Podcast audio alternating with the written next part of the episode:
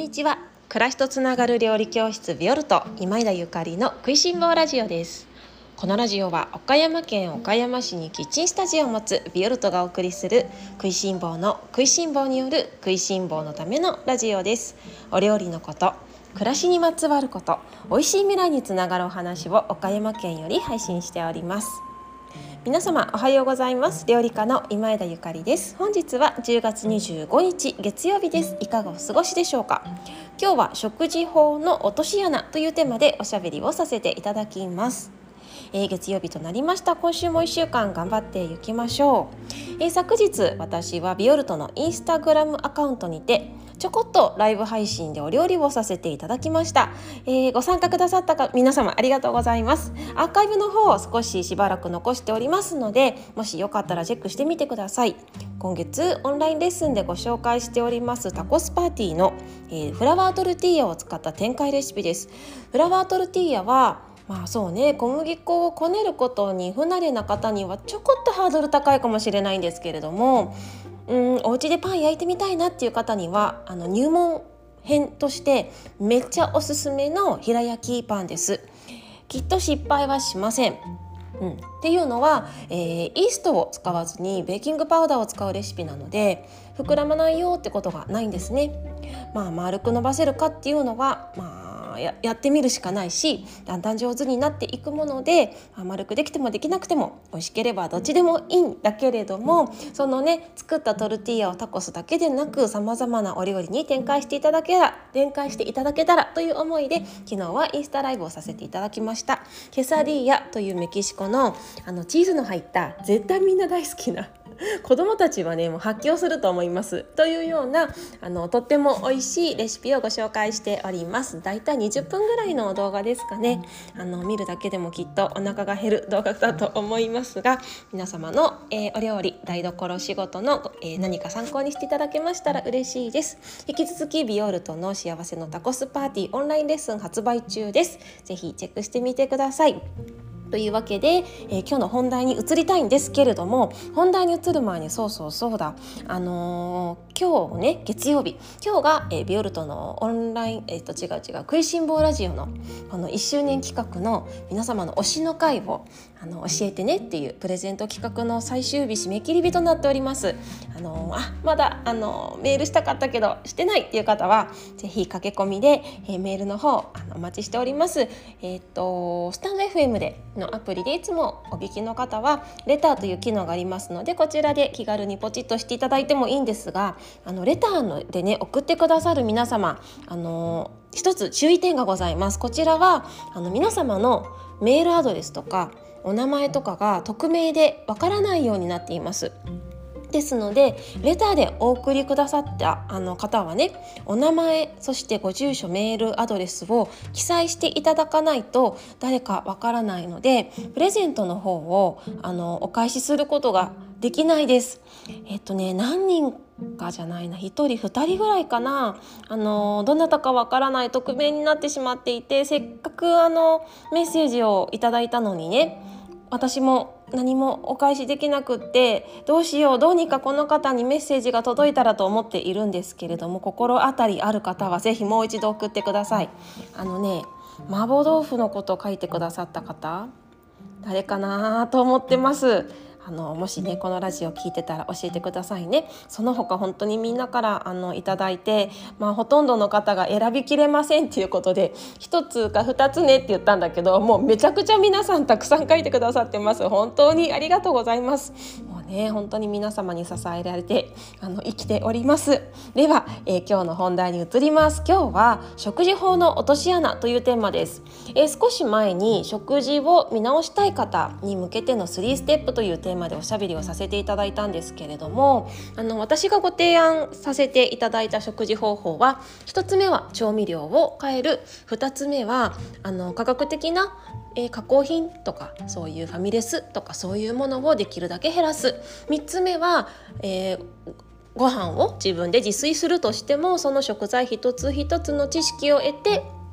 うん、上質なものを購入してそれを食べましょうっていうようなお話だったんですよね。え世の中あの食事法っていうものがいろいろありますね。例えばあの菜食とか玄米菜食とかビーガンとか糖質制限とかあのグルテンフリーとかねあります。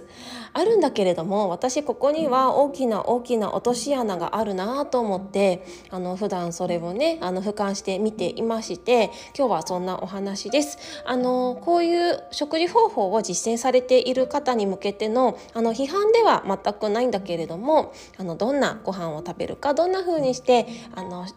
き食事をねご飯を食べて生きていくかっていうことはもうみんな全て自由なんだけれどもただねその自由な上で私からの私の意見をちょこっとだけお伝えさせていただきたいと思います。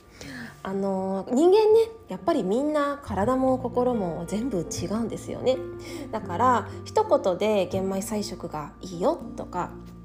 まあ、ビーガンとかはその宗教上とかあのなていうの哲学的とかその社会的なね環境的な問題でビーガンを選ばれている方もいらっしゃることは存じ上げているんですけれども、あのその中でも自分の体に合うものが家族に合うかはわからないし例えば今日の自分に合う食事法が1年後の自分に合う食事法かどうかもわからないっていうことなんですね。みんな体が違うしそして、えー、今日の自分と明日の自分が同じっていう保証はないんです。だからそのこういう食事法が体にいいよっていうことは誰にもわからないんじゃないかなって私は思っていますだからこそこんな風にさまざまな食事法がねあのまあブームのようにあの流行ったりとかあの廃れたりとかしていてでまあ会う人はね良かったねっていう話なんだけれどもまあ会わなかったっていう人の方が意外と多いんじゃないですかね。だからやっぱりその自分に合うものを、うん、感じる自分が心地よいっていうことをとにかく意識して食べたり選んだり暮らすっていうことが大事なんじゃないかなって思うんです。私もさまざまなあの食事方法を実践している方にこれまでの人生で会ってきたんだけれどもやっぱりねあのその決まりとかこれは食べちゃいけないとかこういうふうにして食べなきゃいけないとかそういう食事方法に決まりってあるじゃないですか。そのあたりをあの自由にねいや私はあの菜食玄米菜食基本なんだけれどもただその日の気分とか自分の体調によってはあの全然あのそういうのは無視して食べたいものを食べていますとかなんかそういうのをすごく素敵だなと思ったりあとあの家族に強要しないとかねまあ、そういうの素敵だなと思うんですけれどもただガチガチにねその教科書通りにしてしまうと、うん、そこには何て言うのかな頭でっかちの知識で、えー、食事をとっているだけで自分の体を感じていることにはならないんじゃないかなって思うんです。なのでもしね今何か食事方法を実践されている方がもしいらっしゃったらそしてもし、まあ、周りにいらっしゃる方はいっか人のことはいいけれども、まあ、もしいらっしゃったらあのそのね食事方法が自分に合ってるのかどうかっていうのをしっかり体で感じて、うん、あ今日はいい感じだなとかあれ今日はなんかかなとかそういうことを感じて、えー、自分の自分のオリジナルの食事方法に、えー、消化されていったらいいんじゃないかななんて思っております。まあ私自身はね本当にあの食事方法というものを今までほとんど試したことがなくって、あのマクロビオティックとかをね実践しているお友達もいらっしゃるしそれからまあ本とかもあの読んだことあるし、えーまあ、そういう料理教室に行ってあの学びに行ったこともあるあるしそれから糖質制限とかそれからグルテンフリーのあの、ね、こととかも勉強したことはあるんだけれどもただその知識としてねあの得たっていう感じですかね。まあ、自分で実践して、まあ、一番はね私が自分の体で実験してねであこうだったっていうのも面白いのかなと思ったりするんですけれども何しろちょっともう私食いしん坊すぎてあのストイックな ストイックな食事方法がどうやらできないので、まあ、ゆるくゆるく自分が食べたいものそして自分の五感が美味しいと感じるものを、あ、毎日食べて生きているわけなんですけれどもあの食事方法ねあのストイックになりやすいのでそんなところを自分らしく自分の体自分の暮らし自分の環境に合ったような食事方法にオリジナルなものにあの消化していけるような、えー、風に実践していかれるのが私はおすすめです。えー、五感でお料理をすることをしっかり始めてあげると自分の体が感じやすくなるよっていうお話を昨日させていただきました。五感ってどういう風にして使うのって五感でお料理するってどういうことってよく聞かれますが本当に簡単なことです。お米を研ぐ時に米の色今日のお米の色とか今日のお水の温度とかねお米を触った時の感触とかそういうことから五感を使ってお料理するっていうのは始まるんですね。それからそうねあのお料理だけじゃなくって朝一番に起きてあの飲むおさゆおさゆのその口当たりお水の口当たりとかそれからお腹に入った時の感じとかそういうこともやっぱり自分の感覚をね研ぎ澄ますためにはとっても必要なことだと思うので、あのー、うん、自分を感じること自分を感じることから是非あの始めていただいてあのいろいろな食事方法がありますがその食事方法もいろいろある中参考にしつつあのいろいろ組み合わせてね自分の体が喜ぶような食事をとっていただくのがいいと思います。まあ何よりねその方法とか方法論とかこういう風な食べ方をしたら健康になるとか長生きするとかではなくって本当に何だろう明日死んでも 明日死んでもいいよ明日死んでも私は幸せって思えるような一日を過ごすことが何よりだよねってあの昨日もねお友達とおしゃべりしたんですけれどもあの今ね私たちってそのあまり死に直面しないで生きられるとても幸せな時代に生きてるじゃないですか。昔はね昔は本当にもうコロナどころではないさまざまな病気が流行っていたしあのどこで命を落とすか分からなかったしねでもちろんその医療も発達していなかったから平均寿命だってめちゃくちゃ短かったわけじゃないですか。それにそのもう江戸時代とかだったらねなんかあの後ろから いきなり襲われる切ら今日切られるかもしれないみたいなそんなあの時代に生きてた人たちも私たちのご先祖様の中には 多くいらっしゃるわけじゃないでそういうふうにあの死にね常に直面して生きてきたその人間の歴史から今私たちはまあ多分明日も元気であろうみたいな。明日も幸せにきっとこのまま変わらず生きてるだろうみたいなあの暮らしをさせていただいているからこそね。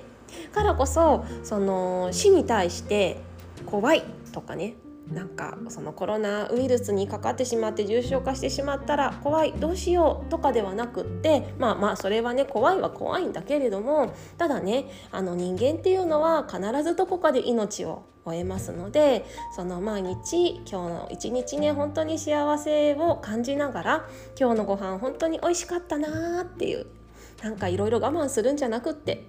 ね今日のご飯本当に美味しかったな今日私は体が軽やかで本当に幸せだなとかねそういうあの日々のあの自分の健やかな心と体を目いっぱい感じられるようなあの一日一日をね過ごしていけたらいいなって思っております。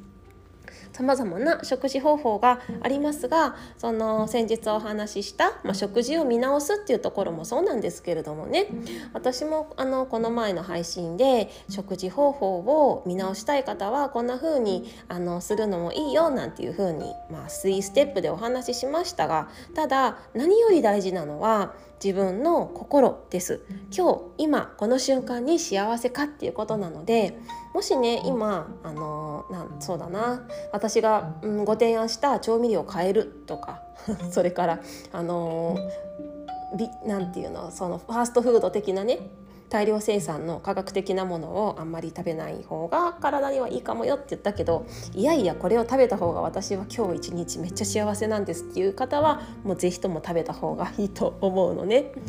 だからその辺りなんかあの自分がね私がこの生かされていることに感謝してストイックになりすなりすぎず今この瞬間を幸せに生きることもぜひ優先順位の一つ一番の一つとして、えー、ご飯を食べて選んでいただけたらなと思って今日はこんな話をさせていただきました。今日は食事法の落とし穴というテーマでおしゃべりをさせていただきました。皆様今日も美味しい一日をお過ごしください。暮らしとつながる料理教室ビオルト今枝ゆかりでした。